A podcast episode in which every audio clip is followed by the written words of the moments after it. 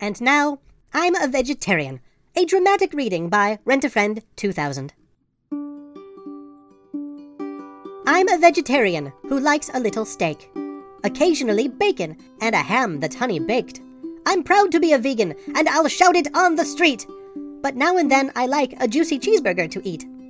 I've got a bumper sticker on my trunk and on my hood declaring meat is murder, but that murder tastes so good. I'd never kill a cow or pig. To do so would be vile.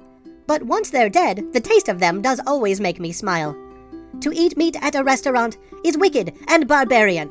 You'll never see me doing that, for I'm a vegetarian. Thank you.